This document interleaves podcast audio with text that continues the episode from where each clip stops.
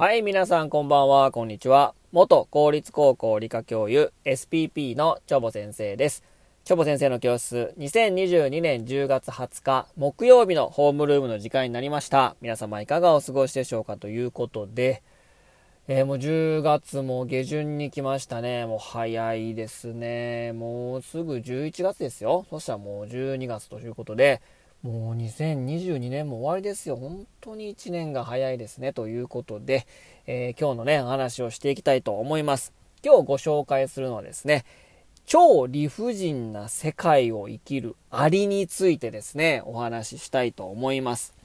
まあ人間もね、公平不公平かと言われたらですね、まあお金持ちもいれば貧乏もいるということでね、で仕事もですね、ある一定の人に、えー、集中的に集まって、あの人はなんかサボってんな、みたいなね、感じでまあ、公平不公平で見るとですね、まあまあ不公平なね、理不尽な世界を生きてるかなというような感じもするんですけども、まあそういったものが人間社会だけではないということでね、まあ、野生の世界、昆虫の世界でも、まあ理不尽な社会を築いているものがいると、まあ、いうことなんですね。で、まあそのアリなんですけども、まあどんなアリかというとですね、網目アリというアリなんですね。まあこれはまず本当にね、日本のそこここで見られるアリなんですね。まあ大体ね、黒大アリとか黒アリとかが多いと思うんですけど、まあそのあ黒アリに匹敵するぐらいよくね、一般的なね、アリ。まあ大体行列してるのは網目アリかなって、まあ非常にちっちゃいアリなんですけどもね、体がね、網目模様なんで網目アリって言うんですけども、で、このアリですね、非常に面白い特徴がいくつもありましてですね、えー、まあ網目、あの、アリっていうのは大体女王アリがいて、兵隊アリがいて、で、働きアリがいるみたいなね、えー、感じなんですけど、この網目アリね、えー、女王アリというものが存在しなくてですね、で、網目アリ、すべてが働きアリなんですよ。うん。大体ね、その、まあ、働きアリっていうのは黒アリとかそうですけど、おまあ、おばあちゃんアリ、まあ、ちょっと年老いた、まあ、メスが、えー、巣の外に出てって働きアリになるんですけど、このね、網目アリはもう全員働きアリなんですよ。女王アリというものが存在しなくてですね。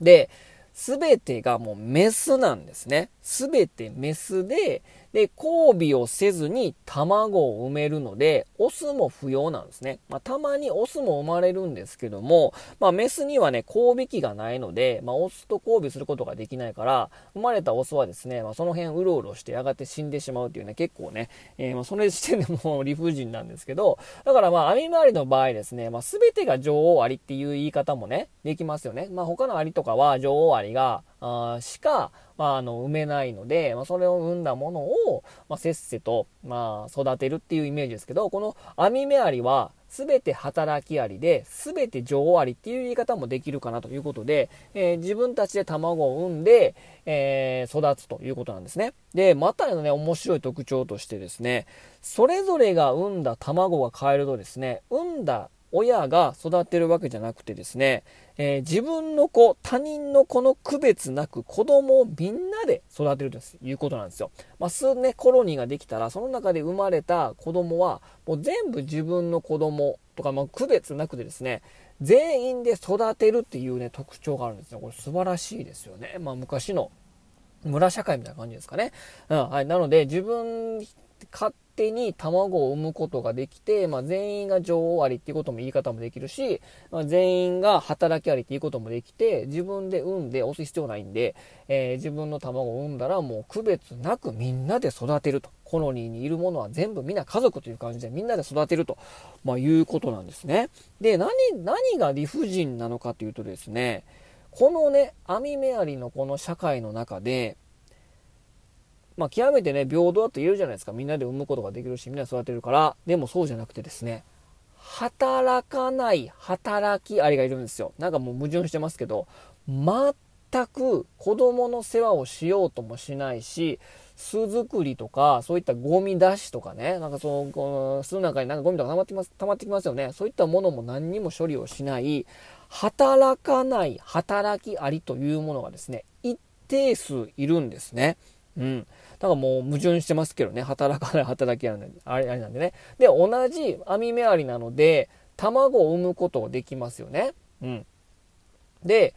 働かない働きありから生まれる子供はですね、まあ、ほぼね、単位生殖なんで、自分一人で産むことができるから、まあ、大体遺伝子似てるんです。似てるとかほぼ一緒なんですね。ってことは、働かない働きありの親から生まれた子供は、働かない働きありの子供なんですよ。なので、働かないんですね。うん。だから働かない働きありから生まれた子供っていうのはもう働かないんですよ。だってそういう遺伝子だから。だから働かないんですよね。でも、働きありの、あこの網目ありの特徴として、区別なく育てるから、働かない働きありから生まれた子供も、働きありは育てるんですね。で、その、あの、働かないから、エネルギー有り余ってるんで、めっちゃ産むんですよ。働かない働きありは、その子供。でもそうすると、働かない働きありがどんどん増えていくんですけど、働く働きあり、まあ、そのおかしいな、働きありは、せっせとそれを育てるから、もうめちゃめちゃエネルギー必要なんですね。うん。そうするとですね、もうもう2倍3倍で働かないといけないっていう感じで、もうどんどんどんどんね、しんどくなってきてね、やがてはね、過労死で死んでしまう働きありが出てくるんですね。でも、働かない働きありだから、もう何にもしてなくて、何のこともしないから、だから、生き残るんですよね。もう周りがめっちゃ働いてくれるから、周りバタバタ倒れてんのに、でも自分は働かないんですよ。そうするとですね、そのコロニーはですね、働かない働きありの方が優勢になってくるんですね。優、そっちの方が数多くなってくるんですよ。そうするとですね、どんどんどんどんどんどん働かないやつが増えてくるから、どんどんどん巣も汚れてくるし、働きありの遺伝子がどんどん薄くなってくるとですね、働かない働きありが増えてくると、どうなるかっていうと、最終的には、そのコロニーがですね、消滅してしまうんですね。うん。なんということでしょう。超理不尽ですよね。みんなで育てよう言うててね。言うてたのに働かないやつがどんどん出てきたんやけど、もう、もう、もう、でも私が働きますっていうことで、どんどんどんどん働くんだけど、どんどん増えてくるから働かないやつが、そうすると過労死で死んでしまうというですね、理不尽なことになってるんですね。で、しかもね、この働かない働きありはですね、めちゃくちゃ頭いいことに、働かないのにエネルギー有り余ってるがどんどん生みますよね。そうするとですね、この頃にちょっとやばいなと思ったら、また違う網目アリの他のコロニーにシュッと忍び込んで卵を産んで、そこに自分の遺伝子を残して、その子供をね、違うコロニーに産みつけるって育ててもらうんですよ。すごい秀逸じゃないですかすごくない？もう、ここのコロニーあかんな、みたいな。もうでもぐうたらしてるの最高。あ、でも違う頃にそろそろ行こうかっていうことで、違うコロニーの方にピュッて卵産んで、まあももちろんその子供働かないから、他の働きありに育ててもらうって。またそこにまた移り住んでいくってみたいなことがですね、こう普通にやってるんですね。理不尽ですね。でもそういう人いません？あんま言うとね、なんか炎上しそうですけど。言いませんけどね。まあ、こういったあの面白い研究をですね、京都大学の土畑教授ってことをやっておりまして、えー、まあ、それが発見されたわけなんですね。この働かない働きありっていうものがね。うん、ということでね、うん、なんかね、そういうのをね、見るとですね、網回りを今度見るとですね、ああ、一生懸命働いてるなと。うん、働かない、働きありの分までこの子たちは働いてるんだなっていうね、ちょっと感慨深くね、えー、今度見ることになりますからね、ぜひね、皆さんね、網目ありを探してみたらですね、働かないやつおらへんかなみたいなね、まあそういったこととか、と、ことと、働きあり頑張ってんな、働かないやつの分までっていうね、ちょっとね、